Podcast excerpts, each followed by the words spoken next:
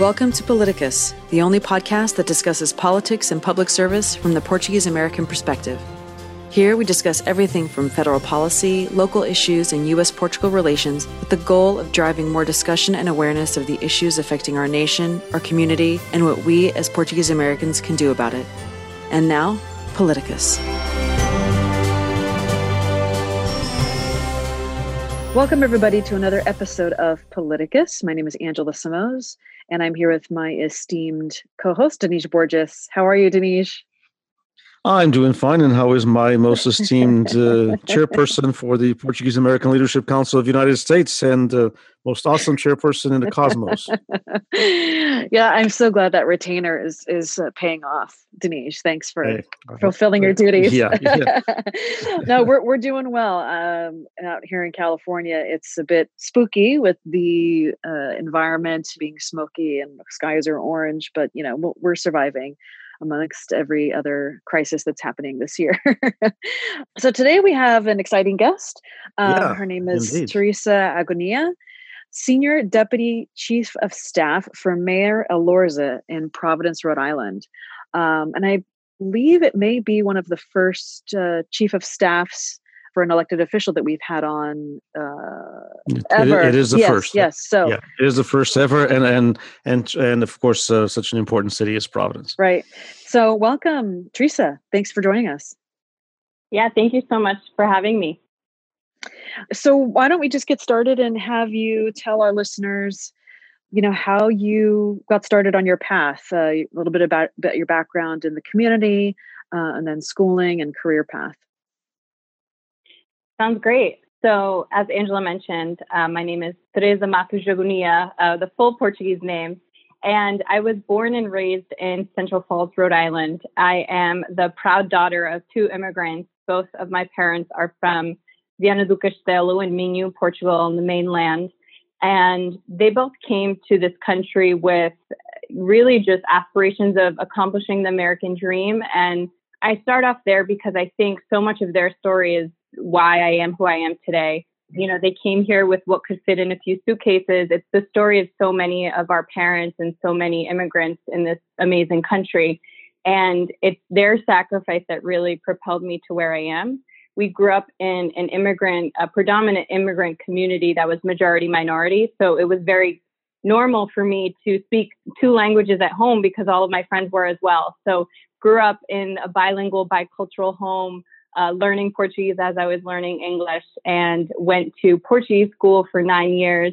And it was as a child that I really started getting really in touch with my Portuguese community and culture. In addition to going to Portuguese school, I also at the age of 8 entered Rinsu, a folkloric dance in Rhode Island, and was part of the Rinsu for 17 years. Again, just part of that, those traditions, the deep traditions of our community, and really love just the Portuguese dance and everything that it embodies has always been something so special to me. So grew up in Central Falls and went to Roger Williams University in Rhode Island to study media communications with a focus in public relations. And I really thought I would end up in communications, but I always had this passion for public service growing up. I always loved the idea of helping people and being really in touch with the community. And so after graduating from Roger Williams, I started in communications for a nonprofit in Providence at the Latino Policy Institute. And as we all know, the Latino community, their story is so similar to that of ours in the Portuguese community. So I was there for a while and then went and was offered a job opportunity for the mayor of Central Falls doing communications for his team. And that was really special to me because it was a community that I grew up in and really loved and knew so much about. And so to really give back to my community was just a real big propelling moment in my career. And I was there for about a year and a half. And then from there, now mayor of Providence, but then the mayor-elect, Jorge Elorza, had won his election and reached out to me and offered me a position with the city of Providence to come into his team as deputy chief of staff. So I have since been on his team. So came in January of 2015 when we first took office, have been here almost 6 years, have grown to senior deputy chief of staff and oversee a big portfolio of engagement and strategic priorities of the mayor. And it's been amazing because I think, unfortunately, in Rhode Island, in the political sphere, there is not a good representation of Portuguese people, and representation is so important. Mm-hmm. So it's been an honor to be in this position, but also to be a utility person that can work for the Portuguese community. Wow. So not to digress a little bit, but I have to say Viana do Castelo is really one of my favorite places in Portugal. And it, now it, I mean, how does it feel to have a festa, like one of the most amazing festas in Portugal, to have your name, the Festa Senhora Agonia? It's an amazing event. And you must be very proud to attend that and have it be your namesake. Yeah, funny story. So I've, I was baptized in Portugal, so I've been traveling there since I was a baby and frequent there often just because so much of my family is there. I was there a few years ago, maybe about like 8 years ago, and I was at Santo Inho in in Vienna, and I was dancing, and a gentleman asked me my name, and we're speaking in Portuguese, and I said Teresa Agonia. And he was like, no way. And I was like, yeah. And then he was like, you know about this festa in Vienna? And I was like, yeah, I know. But it's such a beautiful festa. I actually was able to be in the parade of gowns a few years ago. Oh my gosh. Yeah, it was. Wow. And I was in my family's outfit and wearing the gold of my family that my mom wore years ago in the spiel. So it was really symbolic to be in a photo with the same jewelry that my mom had, decades ago. It was such an awesome opportunity to be in that festa. Oh my God. I can feel the pride and just as a parent, I can imagine the pride that your mom felt. So amazing. Amazing. Thank you for mentioning that. Anyway, I don't want to digress, but that's a whole other cultural podcast we could talk about. So your position is Deputy Chief of Staff. What does that look like on a day-to-day basis? What kinds of things are you helping to craft communications and coordinating? You mentioned engagement, community engagement. What kinds of things are you working on? Yeah, so I oversee 4 departments, and including our community relations department, our constituent service department, the mayor's executive office, our human relations commission. So I oversee a portfolio that tries to work directly with residents and organizations to make sure that our policy is aligning with what our community wants. And more importantly, they build that for us, and they know about what's going on in the city. It's one thing to have a good operation, but if people don't feel connected to what you're doing, you're missing a really big opportunity, because local government is the closest access point that people have to making sure that, a pothole is fixed or trash is picked up, or, maybe they need support with the landlord. So there's a real big portfolio in constituent service work. But in addition to that, I work on strategy around sponsorships and strategic partnerships, small business support, education, and sponsorships and event engagement. So making sure that our community is reflective of who lives here. So are we creating space and opportunity to celebrate the different cultures that happen here?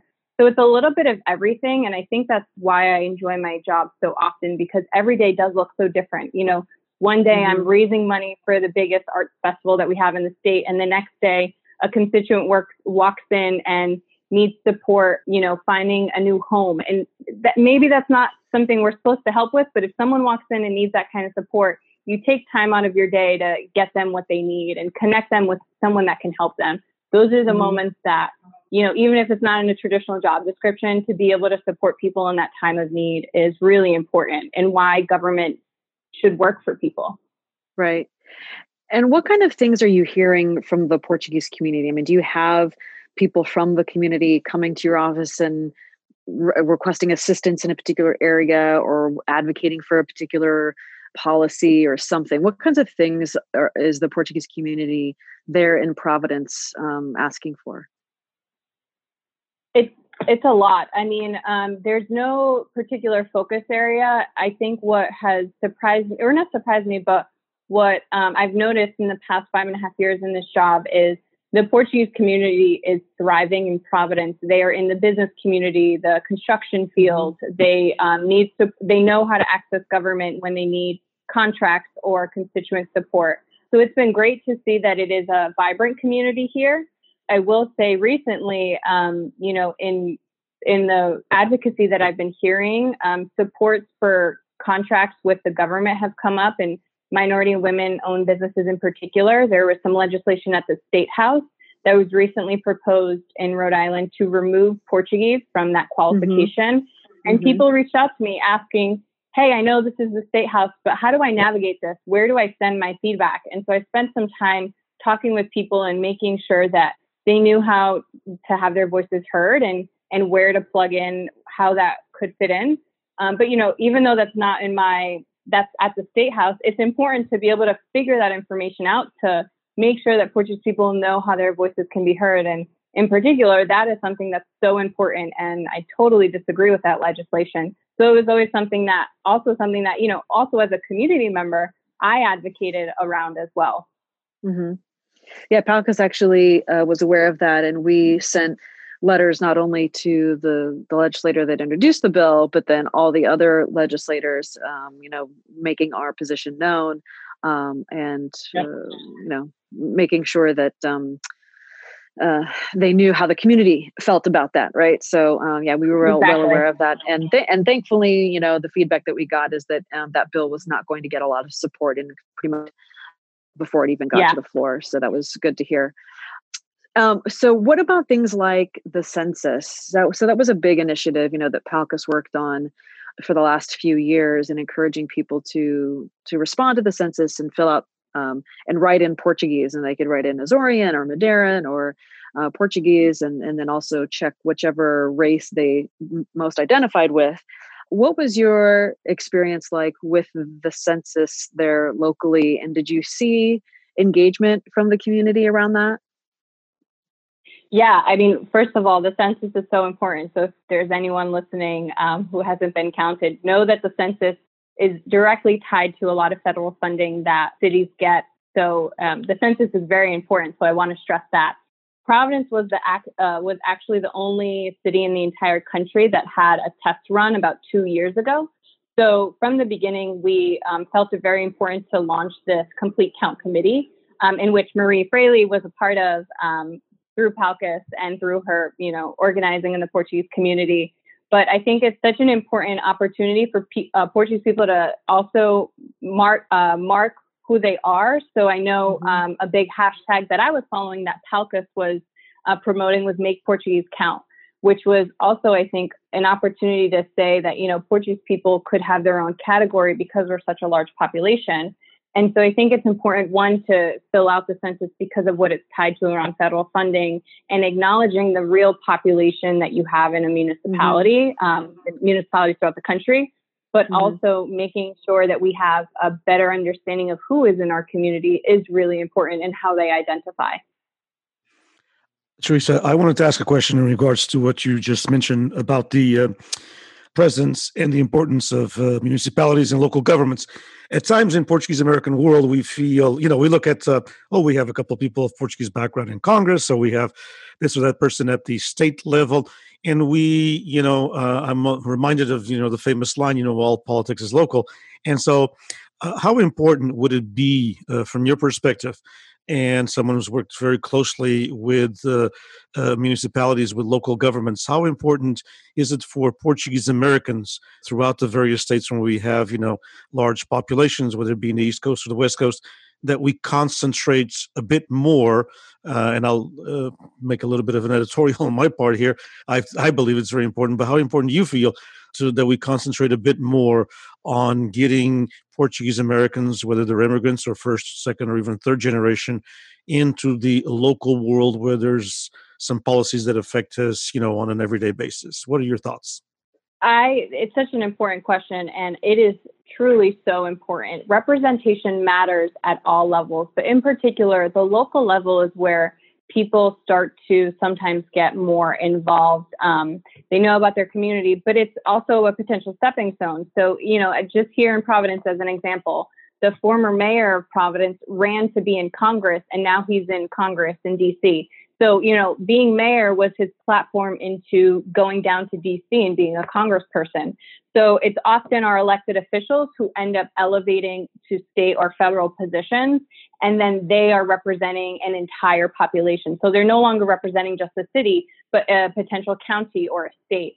So if you don't have adequate representation, you don't have people passing policies that matter to your constituency. You know, I use myself as an example. When I'm in meetings with the mayor, who is also the son of immigrants, the perspective that we bring to conversations around policy, engagement, program development is those of our stories. All human beings, we are a compilation of our lived experiences. And if as a lived experience, I can say, hey, if we're going to do this program, you know, as someone who had a mother who worked in a factory, if we're going to do this announcement before 4:30, you know, our immigrant population can't come because they're working at the factory. And, you know, we have to think about an evening time or a Saturday time. We're through those lived experiences, we bring those conversations and we elevate those experiences. So if you can only have people in office who live privileged lifestyles, you don't get those true experiences that many immigrants have. Indeed. And you also mentioned two other things that I'd like to touch upon, if I may, please. And one of them, you talked about sometimes the lack of representation of the Portuguese American community in all levels of politics in Rhode Island, because being a small state, but it's a state that has a very, very large, one of the largest percentage-wise, the largest Portuguese American population. Is there a movement within the state of Rhode Island? Are there any platforms that you see that have been done or need to be done in order to get Portuguese Americans a bit more involved in their city, their state? There absolutely needs to be. I've met with two individuals this year about that exact initiative, getting more people into local and state offices. It's really sad. Unfortunately, we have one person out of, you know, all levels of government in Rhode Island who identifies as Portuguese. And I actually think, unfortunately, he lost his election on Tuesday, although results aren't finalized until this week. But, and you know, so now we'll go down to zero. And that's really important. We used to have the Senate president in Rhode Island was Portuguese.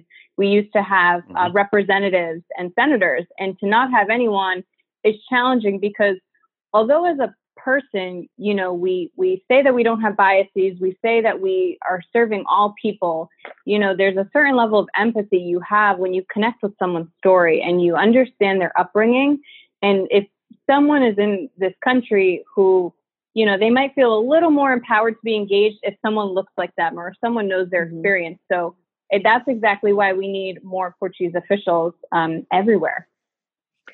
And you also mentioned, go ahead, Angela. No, I was going to tie in a little bit of the Latino community, because you mentioned, you know, the Latino community and throughout the United States, in these key areas such as Rhode Island, Massachusetts, here in the West Coast, in California, the Latino community in California is a very prominent community, as you well know, and it's a growing community throughout. Also, obviously, in your area, in New England states. How in California, for example, it's kind of impossible for someone of Portuguese background to get elected with just the Portuguese vote. And I think that's a lot. And even in areas, you know, of Massachusetts and Rhode Island, you need to, of course, represent everyone and you need to have a big umbrella. But to me, and in your capacity as someone who's been involved in communications, how important do you feel that bridges need to be made? And I know there's some bridges that are made, but even more need to be constructed with the Latino community, which we have lots in common, including religion and everything else, to have a better working relationship in order to get even more Portuguese Americans through involved in Latino associations and vice versa, so we can get a bigger voice in government. How important, or what do you see, important or not? What do you see as the prospects of having as a Latino community being a partner of the Portuguese American community? Yeah, I think it's so important. And in particular, I think we really as a country need to focus on our young population, getting people to build those bridges. The younger they are, the more sustainable our traditions are and the more sustainable that trajectory can be for our community. You know, it has to start younger. And I think that's something that I really think is so important, you know, not only as a young woman, I'm only 28 years old, but also because I grew up knowing about building those bridges. I grew up thinking about this and service. So the younger we can start having those conversations with our families, with our children, I think the better off this country will be. One thing that we always, I think is interesting is, when it comes to the lack of representation, and I agree wholeheartedly with Denise that even in a state, like Rhode Island, where there's a large Portuguese population, you can't rely solely on the Portuguese population to elect, folks of Portuguese heritage. But it's always interesting to me that, you know, in an area, where there are so many Portuguese, that there is that lack of representation. And we talk about that in California as well. You know, yes, we have two congressmen now. He had three out of California, Portuguese American congressmen. And we are seeing some growth in terms of local elected officials, you know, more Portuguese Americans running for office, but they're still not as many as you would think, right? And so just from your perspective, why do you think that might be? And how do we encourage more people to run for office? A few reasons come to mind. I mean, first, it's kind of intimidating when you sign up for public service and public office. You're giving your entire self to your community, and you're stripping away the opportunity to have a private life. You know, our mayor is literally, not just because I work for him, but, you know, 7 days a week, nonstop, your community needs you and you have to answer the call. So I think it's kind of an intimidating thing for people to know that you have to really give it your all to have an impact in whatever capacity you want to serve. Mm-hmm. I also think, unfortunately, the political times that we're living in are not inspiring. You know, I personally was really moved by the 2008 election of President Obama because I felt like it was someone that I could relate to. I felt like for a first time, young people were being targeted to really get involved. And it was his election that really like sparked this interest in government for me. But, you know, I don't know that people in the last 5 years have felt inspired by what they're seeing at the federal government. Thankfully, local government is where, you know, true politics happens, as was mentioned earlier. But I think at the federal level, we're at such a difficult time and people are so divided that people think that is what happens at every level of government. And I try so hard to reinforce that what you see at the federal level is absolutely the exact opposite of what you see at the local level. At the local level, it doesn't matter if you're a Republican or a Democrat. If you need your trash picked up, we pick it up. You know, there's no time for ideological differences. You just have to get work done at the local level. And that's what I try to emphasize with people when I'm trying to encourage them to get involved is don't pay attention to the negativity that's happening at the federal level. Know that the reason you should be involved is because our country needs you right now more than ever. Yeah, that's actually a recurring theme that as we've talked to local elected officials, that they are much more collaborative with folks on the other side of the aisle, and much more gets done. And so, to your point, it's not reflective of how things operate at the federal level, which is good to hear, right? Because that I think that gives people hope that at least in their local cities and counties, and perhaps even at the state level, that they know things are getting done more effectively. Exactly. So I know that we are coming up on our time. Denise, I don't know if you had any last questions before we ask Teresa for some words of advice. Well, yeah, before, other than wanting to know everything about Viana do Castelo now, I wanted Teresa to talk a little bit, if she would, on how much, you know, being you obviously had a very, very strong connection to Portugal, going there just about every year and everything else, and that's you know, that's a little bit more that doesn't happen in certain parts of the states, especially here in California, where people are very far from Portugal, and many don't visit for maybe, if they're lucky, every 4 or 5 years. And so there's a different connection. So you've had that very strong connection, and I mean, even people whose parents, you know, were born there, such as yours, you know.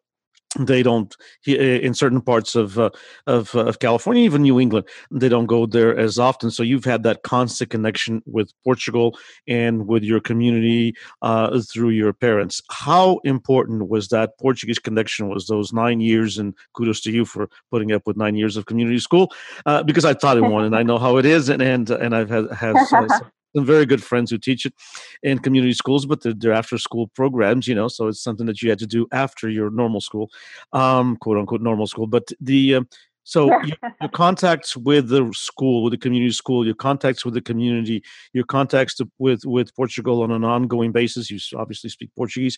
How important were those values to having you go to public service in this field, and how important were they in shaping your views of who you are?